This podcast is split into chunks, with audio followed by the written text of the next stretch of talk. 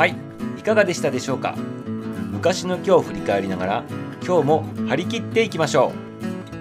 う。そしてこの番組がためになった面白かったもっと聞きたいなと思われましたら是非いいねとフォローをお願いします。明日も楽しみにしていてくださいね。それではまた。バイバイ。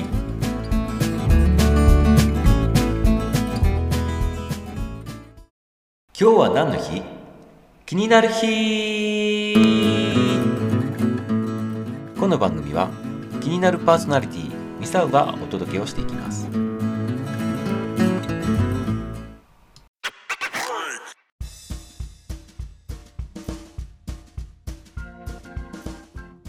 2021年5月27日。昔の今日は何の日だったんでしょう？今日はドラゴンクエストが発売された日です。1986年昭和61年あの国民的ゲームドラゴンクエストが発売された日になっています今日はこのドラゴンクエストがなぜ今まで30年間もシリーズを書いてね愛され続けているのかというねそういったねヒットのね謎についてねそして魅力についてお話ししていきたいなというふうに思っています。あの私、ミサオ自身もね、ドラゴンクエストめちゃめちゃ大好きで、未だにね、あの、プレイしてます。はい、ということでね、この今日のね、このお話はね、もうゲーム好きな人、ドラクエ好きな人、RPG 好きな人ね、あのー、ぜひぜひね、必聴のお話でございますからね、楽しみに聞いてくださいね。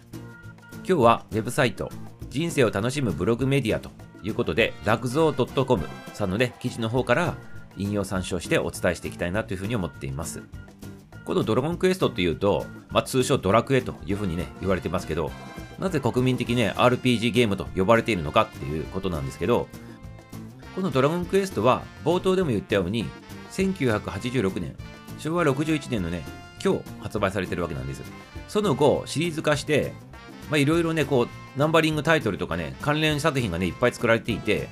たくさんの、ね、人々からね、こうプレイされて愛されてるわけなんですね。そして、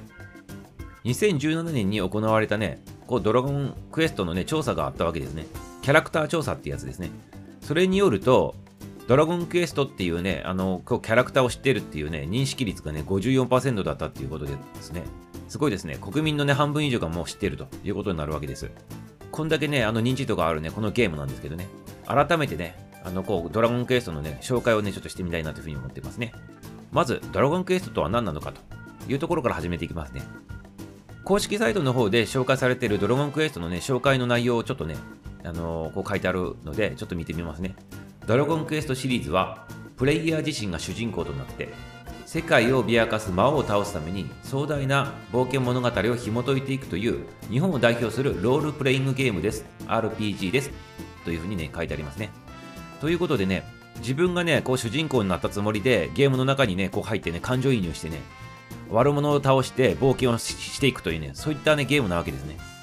で、ここがすごくね、ポイントだと思うんですけど、自分が主人公になって、あの、こうやっていくような感覚で、感情移入するって言いましたね。ここが一番私ポイントなんじゃないかなっていうふうにね、思ってます。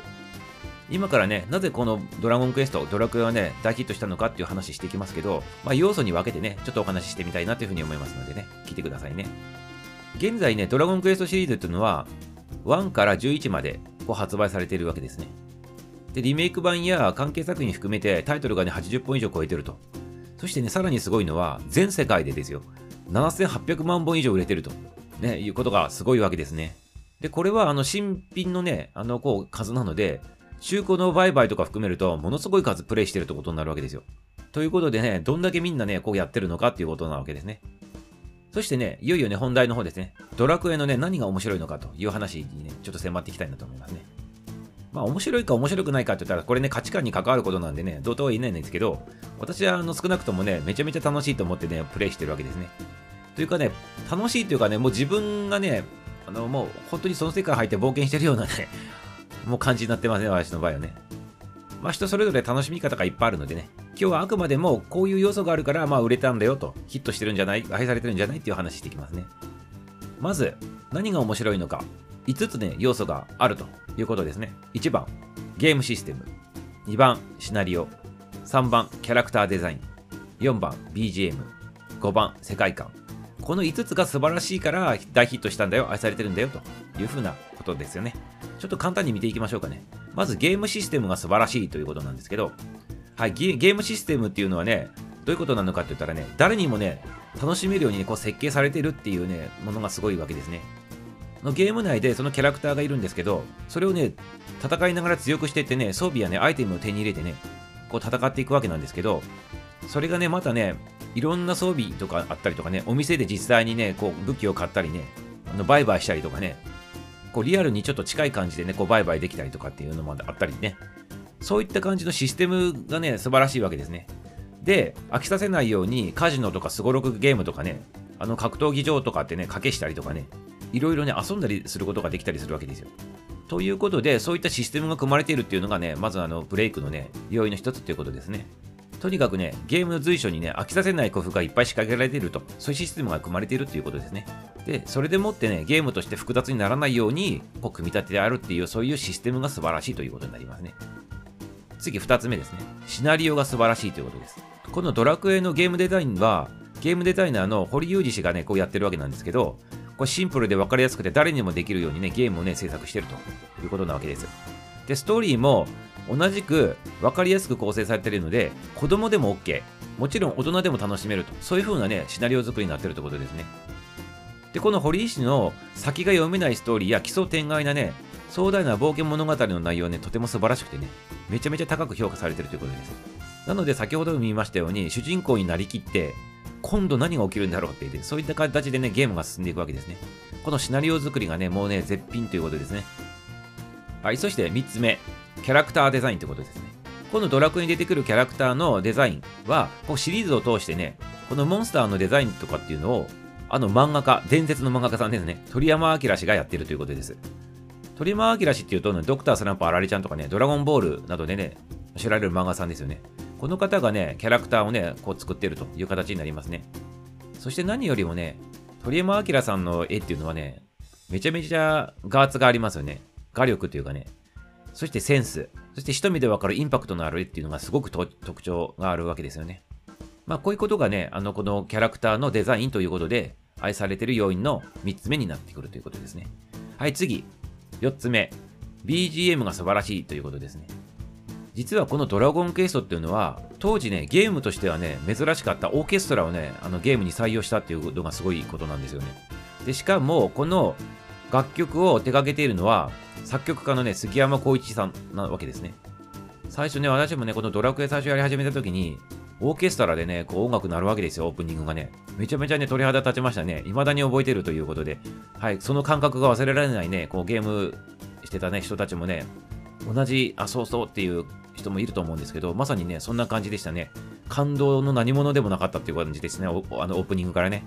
その頃の1980年代のゲームっていうのはね、あのゲーム音としてはものすごいシンプルでね、3音しかね、音が使えなかったんですけど、ここにオーケストラですからね、相当なこのクラシックをね、クラシック調のね、こう深い音楽、壮大な音楽がこう入ってくるっていうことでね、もうこれはね、音楽でもやられるということですね。はい、そして最後、5つ目ですね。世界観が素晴らしいということです。まあ、世界観が素晴らしいって言うとね、もう全部一言にまとめられちゃうかもしれないんですけど、ドラクエシリーズを通してね、壮大なスケールの物語で世界観が一貫しているというのがすごいと思いますね。基本的には、主人公が悪を滅ぼすために、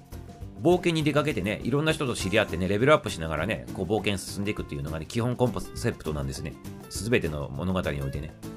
まあ、そこはブレてないと。そしてそういった、まあ、単純な目的があるっていうのがありつつ、ドキドキする構成になっているという、ね、そういう世界観が素晴らしいってことですね。そして、その途中途中に、まあ、ボスみたいのが出てくるんですけどね、中ボスみたいなやつね。それもね、キャラクターがね、ボスごとに違ってて、可愛らしくてね、憎めないやつもいたりとかね、そういったところにね、こう、世界観がね、あの織り交ぜられているっていうのがすごいですね。そして、あの、村があったりとかして、まあ、そこ入ってお話とかしていくんですけど、その時の村人のね、そのキャラクターとかね、喋り方とかも、田舎の方の、ま、村に行くと、もう本当になんかズーズー弁みたいな感じで喋ってたりね、まあ、そういう形でこう人間性もね、こう全面的に出しているというね、そういう世界観も素晴らしいと思いますね。ということでね、ちょっとね、今日は熱く語ってしまいましたけど、あのー、やはりドラクエ好きな方はね、あのー、そうだそうだと共感していただける内容だったなというふうに思っておりますけど、いかがでしたでしょうかね？で、これちょっとまとめてみますね。ドラゴンクエストの魅力とはというので、今5つ言いましたけど、これ簡単にちょっとまとめてみます。やはりドラゴンクエストの魅力はね、親しみやすさということですかね。そして、感情移入しやすさと。